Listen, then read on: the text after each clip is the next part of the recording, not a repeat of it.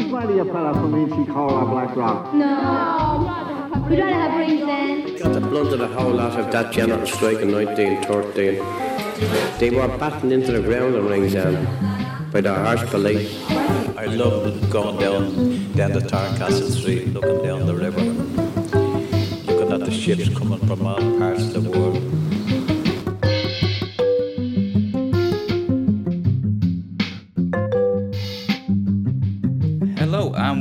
To mm. Time Waves, a radio history of Dublin 4.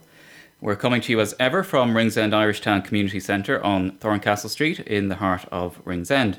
My name's Turlough Kelly. I'm filling in for Davy Fay for this episode, and we're delighted to have you back with us once again. Now, on this episode, we're covering the fascinating history of one of the most historic buildings in Irish Town, St Matthew's Church on the Irish Town Road. And in a moment, I'm going to be joined by two very special guests to talk us through that history. Uh, Canon Leonard Ruddock, rector of Irish Town and Donnybrook, and also by uh, parishioner Trevor James, who's something of an authority on, on the church and the parish, although he might protest that, that himself. Uh, gentlemen, you're very welcome. Thank you very much. Uh, before we get on to the history of the church, um, we're going to begin, as we always do, by taking you back to this month in local history and looking at some of the events that were getting tongues wagging locally in decades past. Uh, this month, we're journeying all the way back to June of 1862, um, when ships from all four corners of the world would have been found along the Ringsend docks. Uh, but Hans Deila, the captain of a Prussian ship, the Alexandra, found himself in hot water at the Dublin Police Court. Constable 145A was dispatched to collect a debt of £6 10 shillings owed to a local man who was worried that Deila was going to weigh anchor without paying his dues. Now, the Freeman's Journal had a lot of fun with this story, uh, particularly with the pirate argot of the time. This is how they described it. On going on board, the jolly Prussian mar- mariner ran at the crusher and was about to draw his knife. The peace officer gave the Germanic sailor a magnificent lateral salutation with his boot, which seemed to have the effect of shivering his timbers magnificently. Uh, Herr Deila got off pretty lightly with a one pound fine and was no doubt relieved to see the back of Ringsend as he sailed off for Germany. Um, we don't know if while he was here he paid a visit to St Matthew's Church in Irishtown, but that's where we're turning next. Um, Canon Ruddock, I'm or Leonard. sorry, we'll be nice and informal here. Uh, might just turn to you to begin with. Uh, you're a relatively new arrival to the parish. How have you found it so far? Yes, sir. Look, I'm about two months in the parish, and um, I'm finding it fantastic, very welcoming, and uh, the people of the community are, are tremendous. Mm-hmm. Did, did you know much about St Matthew's or the parish before you came here? Only a little. Mm-hmm. Yeah, only a little. And everything I've found since has been fantastic. It's a wonderful, a wonderful church, obviously, mm-hmm. which is why we're here talking about it. Uh, and a wonderful people, the parishioners. Um, it's it's very very good, and of course, the church is a building. Like it, it it's it's there to serve a purpose, and uh, without the people, uh, it's of no benefit really at all. It just mm-hmm. becomes mm-hmm. a museum. So. Uh, it's it's a living, breathing uh, worship space, which is what it's all about, really. Mm-hmm. Yeah. And mm-hmm. the, the parish ex- itself, what's the, the, the extent of the parish? So look, I'm finding that out for myself at the moment, and uh, yeah, it's big. So it goes it goes uh, Irishtown and Ringsend at this end of the parish, uh, and it goes um, onto Donnybrook as well, mm-hmm. right up uh, to the Merrion Gates, and uh, some uh, parts of Sandymount as well. So, mm-hmm. um, and um, yeah, just before you arrived, we were upstairs and we were looking at the glass bottle development, and yeah. um, so that's exciting as well. So that'll be part of the parish as well. Mm-hmm. Uh, 3,000 odd houses or something. So it's growing and growing, mm-hmm. but it's fantastic. I guess congregations of all denominations have probably shrunk in, in recent years. How, how's how's uh, this parish doing? Um, the con- well, at the moment, I'm mm-hmm. I'm happy with numbers. We're coming out of mm-hmm. COVID. Um, people are still a little bit nervous, um, but I'm, I'm very happy with the numbers that are coming out. Um, it's growing. Uh, we had a very exciting um, open air service about two weeks ago. Um, we had a picnic after it, and the kids were very excited. We had an ice cream van, and there were free 99s uh, going everywhere. But that was a terrific service. and we're very pleased with that. So look, uh, the future is bright. Fantastic. Uh, Trevor, just to turn to you, it was raised there slightly. Um, there's huge, I don't know if controversy is quite the word, there's always huge dispute in the area as to where the boundary of Ringsend and Irish Town is. Do you have a view on that? Um, well, I, I, don't think it's ever been fixed exactly where the where the uh, boundary is. It, it's it's a fairly fluid thing exactly where the boundary is. It's somewhere somewhere around where Irish Town House is, just a little beyond mm-hmm. Irishtown House is probably where the. But it's you know when when the parishes were originally the parishes, it was clearly two distinct villages, but now they, like many places, they've merged together, and it's very hard to put a a, a line across. I'm not sure whether there's a, a, line in the, you know, the Dublin Corporation have a, mm-hmm. an exact line, but I think it, they, they merge together really, mm-hmm. somewhere around just just south of Irishtown House. Well, when we talk about those shifting boundaries, um, obviously when we talk about the history of, of the church itself, its location would have been very diff- different when it was originally built in terms of its its proximity to oh, the yeah, sea, wouldn't yeah. it? It was virtually on the sea then, mm-hmm. uh, because land reclamation has really taken mm-hmm. a lot of all those parks around it now. I mean, that's those are all relatively recent. I mean, even like hundred years ago, we were pretty close to the sea, and like the baths there, there was baths all along, all along there. We had the Waxy's Dargle. You've still mm-hmm. got the stone there. Um, it was very much on the on the seashore. I mean, it was a it was a church. It's always been a church for sailors and mariners, and mm-hmm. um, you know, it was very much begun. Uh, like when it when it was originally built, that's what it was for. It was for the customs officials, for the port officials, for the sailors, um, because like the the only church was in Donnybrook, mm-hmm. and so to get to Donnybrook from Ringsend is a long way because at that stage there was it was all mud flats in yeah, between, yeah. so there was no there was no land. It wasn't just walking through the land. It was you know you were going through mud and at, at high tide, you would have been wading up to your up to your middle in water mm-hmm. um, to get up to as far as Beggar's Bush. You know, so yeah, that that was the, there was a need for a church, a local mm-hmm. church, because people couldn't get to the couldn't get to the, the, the Donnybrook Church. And we're talking about that original building, the, the early 18th century.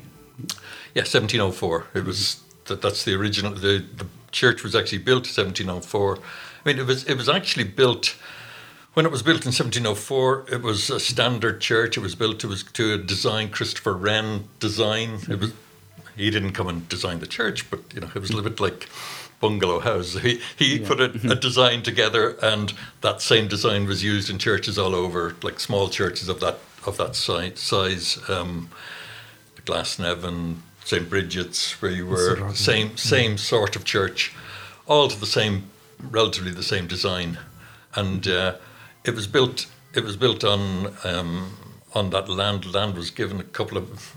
I think it was originally meant to be up to two acres, but looks like they only got they got the, the short end of the stick. They didn't quite get the two acres, um, but it was it was very much um, like right on the on the edge of the sea. You know, so mm-hmm. uh, after even ten years, it was the corporation asked for the the tower to be raised because it could be used then as a as a sighting point for a navigation point for ships in the bay. Mm-hmm. So, you know, people could see that they put a they put a steeple up. They put the the, the tower was raised by thirty foot or so. You can still see the difference in the in the tower, yeah. and there's little a little pyramid steeple on it and a weather vane on the top. Um, all for the use of the sailors coming in, so that they could they could navigate from that point. So they could see it was was the main piece of the main thing that stood out mm-hmm. uh, on the land. It was the highest point around, and they could use that to take their bearings.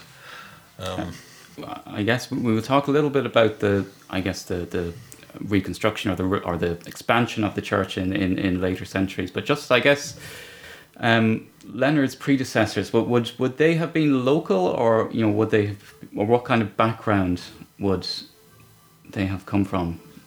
Leonard's predecessors? Yeah, in those days. Oh, the, uh, long before our time. um, well, they were they were all all different. The very original ones were actually um, French Huguenots. Mm-hmm. Um, the the the original. Um, well, it, it was a it was a chapel of ease for Donnybrook. It was not. It was a sort of a, a sub a sub church for Donnybrook, if you like.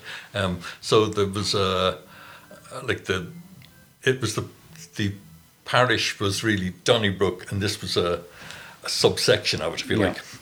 Um, so the original um, the curate uh, was Burrow.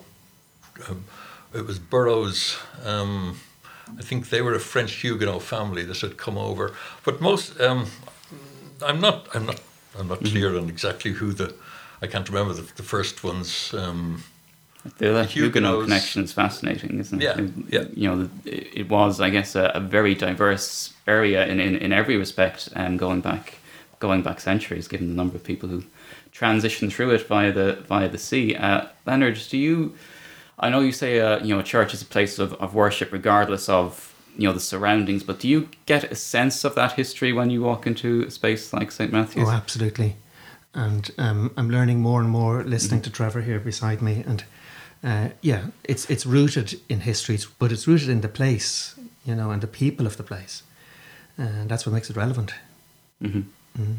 And and regarding the my predecessors, um, the Church of Ireland tends not to have kind of a local uh, ministry as such. Um, so I I imagine it's something similar even back then. That yes, certainly some of them may have been, but they would tend, I think, probably to come from elsewhere into the parish and mm-hmm. served in the parish. Then I, I think so. Hmm. And we don't have a diocesan like Yeah, I'm part yeah. of the diocese, but I'm not ordained for a particular diocese. I'm not restricted in that sense. So I, I imagine it was fairly fluid.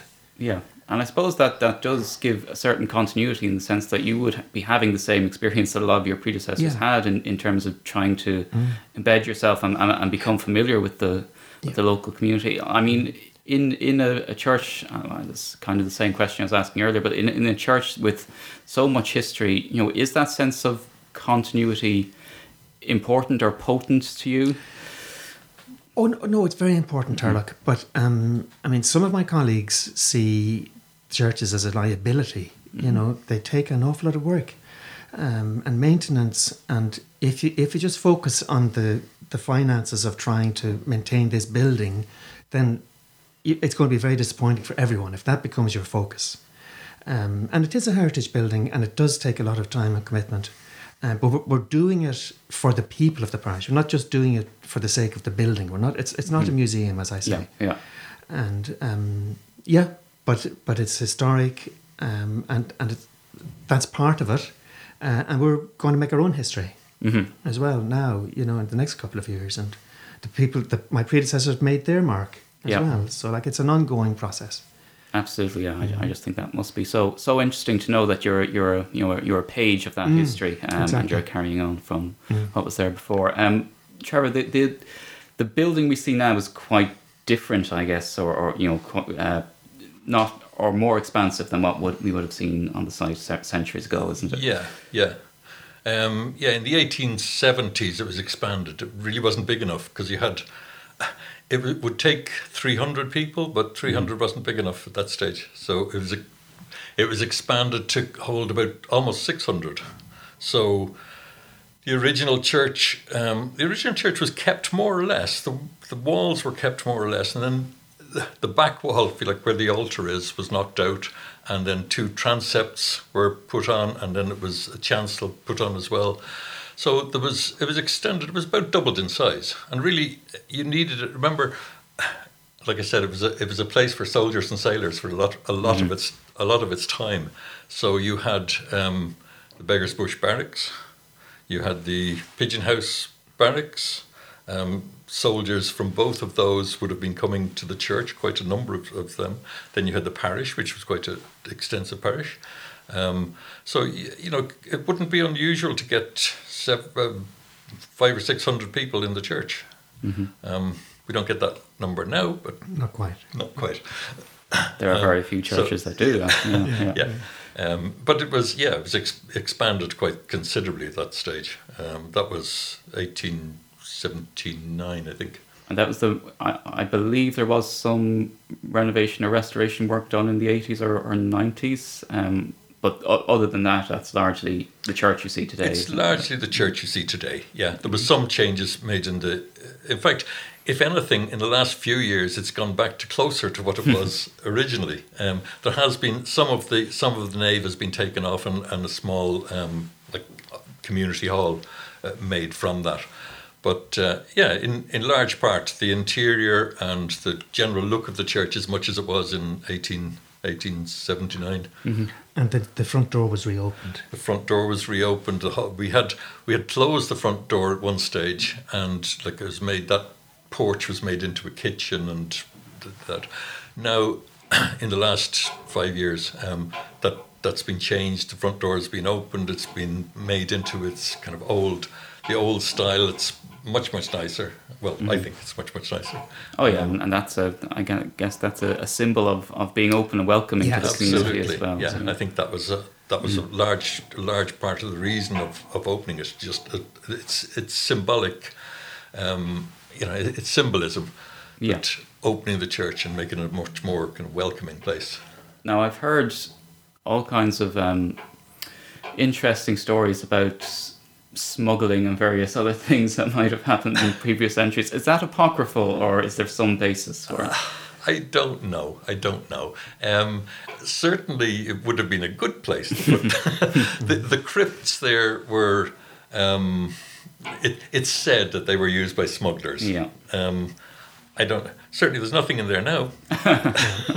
We We've checked. um, I think there were there were there were graves inside there. There were bodies in there. Um, in fact, there were mummified bodies in there in the seventies. Um, they were taken out and reinterred in the graveyard. Um, uh, people said it, it would have been a perfect place to keep smuggling, and there was a lot of smuggling in Ringsend area Yeah. at the time. Um, so it would have been a perfect place for it, but I, I'm not sure. Yeah, plausible, but not not It's- proven. it's- exactly, exactly. Uh, Leonard, it is in such a prominent location. I mean, anyone who passes through Ringsend Irish Town in either direction uh, will pass by it. And, you know, do you get people wandering in and asking about the history? And, and that's something you're, you're Yeah. you would encourage? Oh, it? Yeah. absolutely. Yeah, absolutely. Uh, we're part of the community, Turlough. We want to be part of the community. Um, and while the door opening the front door is symbolic, but it's it's it's practical and it's real Yeah. as well. You know, so yep. O- only this weekend we had people uh, on Sunday morning. A lady po- popped in. We were having tea and coffee uh, in the little the little room, at the parish room, and she popped in and she just knelt down and said her prayers and she left quietly. And I mean that to me is wonderful. That's fantastic, you know, and that happens regularly, you know. Uh, and as well as that, you, you mentioned kind of developments over the years and different phases. We're, we're about, as a parish, we're about to start another phase um, where, the, where we have quite extensive plans. We're going to upgrade, we're maintaining the, the character and so on of the building, but the heating system will be seriously upgraded, it'll be completely rewired.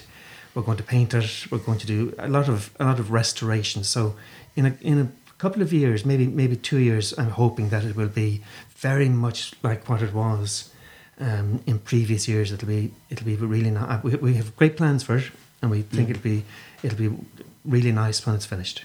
Yeah, and one of the things that I noticed actually when, when, when you first came is that one of the first people to congratulate you was the local Catholic priest. So Father there, Ivan. does, yeah, there does seem to be a, a great ecumenical spirit in the area. Mm-hmm. Tremendous. And Father Ivan has, has been very good to me, as indeed have the, the parish priests in Donnybrook at the other end of the parish.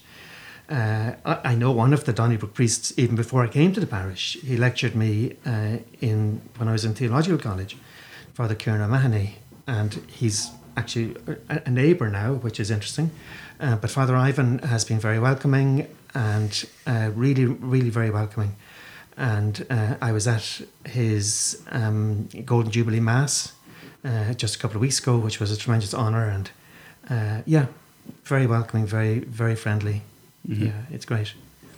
I just wander into the, the sociology, I guess, or, or the, well, tentatively into the politics of the area over the years. Um, I guess there would have been a perception at one time, maybe 100 years ago, with all the political tumult and everything else, that the Church of Ireland, you know, was the established church, was the elite church, it was, you know, the church of, of the wealthy. And um, that wouldn't necessarily be the case in a place like Ringsend in Irish Town, would it, in terms of the congregation? No, no, mm-hmm. not at all. Um, no, because I mean, it may have been that in the you know uh, early 1800s, mm-hmm. um, but no, not not hundred years ago. Mm-hmm. Um, it no, I mean, it was it was basically the the population here. I mean, it was just mm-hmm. the the normal population. Like some of them were Church of Ireland, and like they would have been just part of the the ordinary mm-hmm. congregation. Like there was quite a large um, Church of Ireland population in this area. Would have been mm-hmm. one of the larger Church of Ireland, like percentage wise, in, in, in Dublin. Um, but they would have been very much kind of of all classes. Um, you know, the, the, was, they had, there was wealthy people, but there was also just very ordinary mm-hmm. fishermen and shopkeepers mm-hmm. and labourers and you know everybody, uh, dockers. Mm-hmm. You know, they were the, that was just that was the, the congregation. And if you look at the the names in the congregation, yes, there are some who were, you know, Sir William so and so, and or you know, there were, yes, there were there was uh, those who had big houses on Herbert Road, but there was also people who, lots of them lived in Thorncastle Street and like lived in Irish Town, you know. So it was very much a very diverse, a very diverse congregation. Mm-hmm. What, what's your, your own family's history in the area? I none. I mean, I, I've come from Glasnevin and I've oh, been here for fifty North years. like myself, yeah. Yeah, and a, a North Sider, exactly. Yeah, yeah. From not just over the bridge, but over mm-hmm. the river. Mm-hmm. Yeah. Would, would there would there be a continuity there in, in terms of people who maybe previous generations of their families? Oh, absolutely. Would, yeah. yeah, yeah. There's people. Um, some people I've just chatted to, and mm-hmm. you know, they say, "Oh yeah, well, my father was here." I, I met a man just the other day, and I was walking past, and I was walking past the the church here. This the the St Patrick's. Yeah, St yeah. Patrick's. Yeah.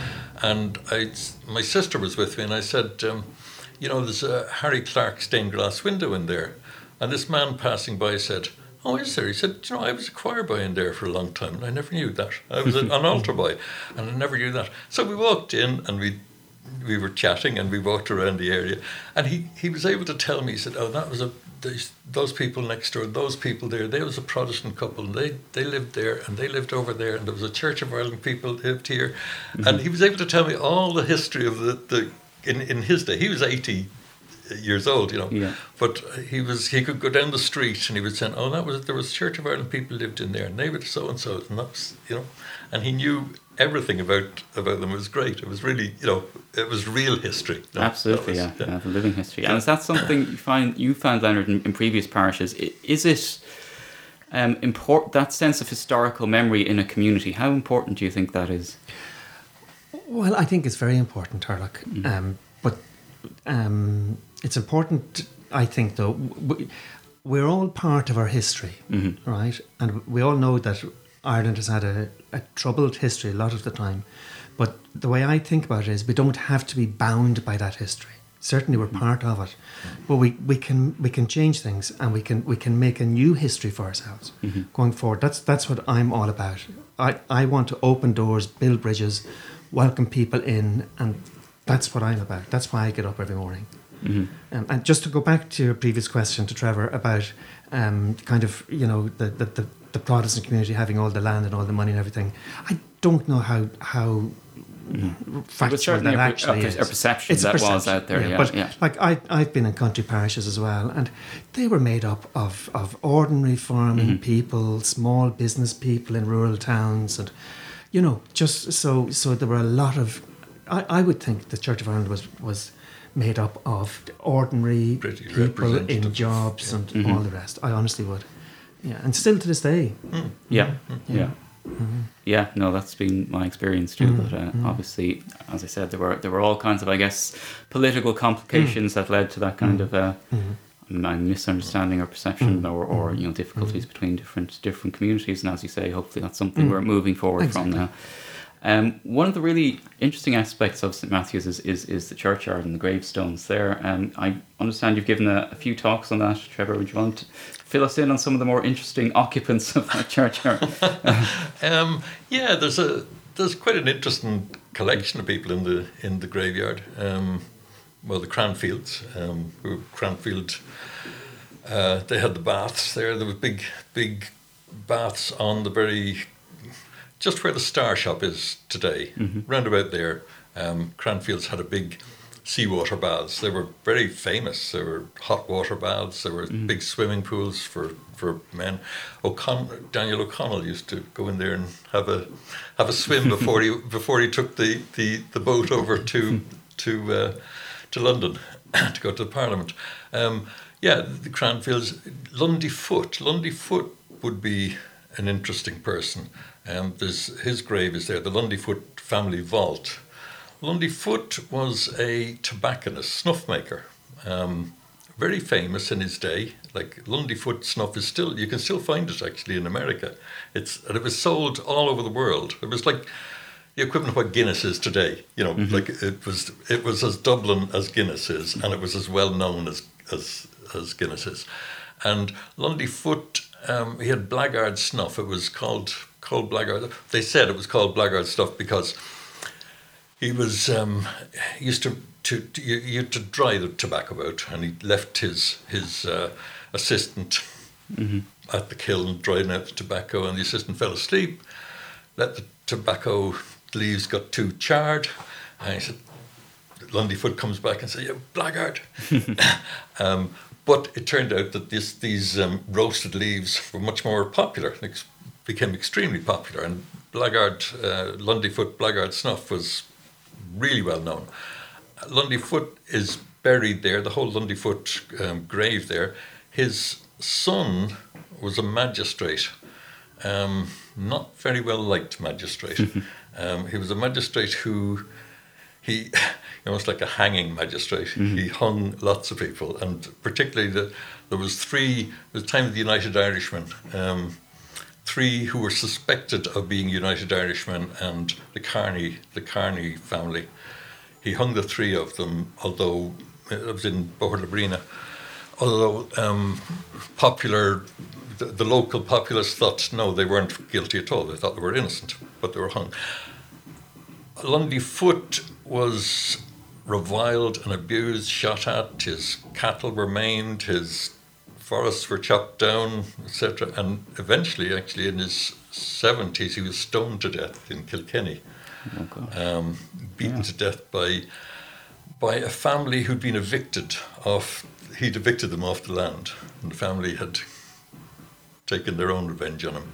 He was buried in Kilkenny, but actually the land was sold, and so his his um, body was exhumed and brought back and put in the grave there. So that's that grave is there. Um, There's there's Hammond, who was a close friend. John Hammond would have been a close friend of um, Robert Emmet. Um, he Hammond was interesting. He was a he, he used to work for um, Cardiff's. So they were big uh, big boat builders here. But he turned his hand to um, harpsichord making, and he became a harpsichord maker. And John Hammond made a harpsichord for uh, Mr. Curran, who was Sarah Curran would have been the the Yeah. the girl for Robert Emmet, and it's popularly supposed that she asked for a for a harpsichord to be made. Her father, John Philpott Curran, asked John Hammond to make the make the harpsichord, and she came to visit to see how the harpsichord were com- was coming along. Now, the, the father didn't approve of the liaison between Robert Emmet and Sarah Curran, uh, but it was probably the harpsichord was the the excuse for her to come and and visit because Robert Emmet would have often come to Hammond's house and had tea there, and so it was probable that it was the kind of the, the harpsichord was the excuse for them to meet. Um, yeah, it, it really is a case uh, in a place like this that you know you just scratch the surface and, and history comes comes pouring out. Really, Absolutely. I'm going to finish up in a moment. Leonard, is, is there anything else you'd like to say to the to the community or anyone in the community who might be listening? Uh, thank, thank you, Chair. Look, um, we very much feel part of the community. We want to reach out to the community. Uh, we're a welcoming church. We're a welcoming parish. Um, if anyone want, wa- wa- you're very welcome. Really, that's that's the thing. Come to the church um, anytime, and um, we'd be delighted to see you. And uh, or you know, uh, pop into Father Ivan, whichever. We're all we're all preaching the same gospel, Turlough, and that's the important thing to remember. Fantastic. Well, thanks so much, Leonard, and thanks so much, Trevor, for, for joining us today. Um, Thank you. We'll be back again on Rick Radio with another episodes of Time Waves uh, ni- next month. If you want to reach us in the meantime, you can do so at rickradio2020 at gmail.com. Uh, and we'll see you next time. Goodbye. Would you find a fella from Inchicore Black Rock? No. We'd rather have ringsend. Got the blood of the whole lot of that general strike in 1913. They were battened into the ground in Ringsend by the harsh police. I loved going down down the Thorncastle Street, looking down the river, looking at the ships coming from all parts of the world.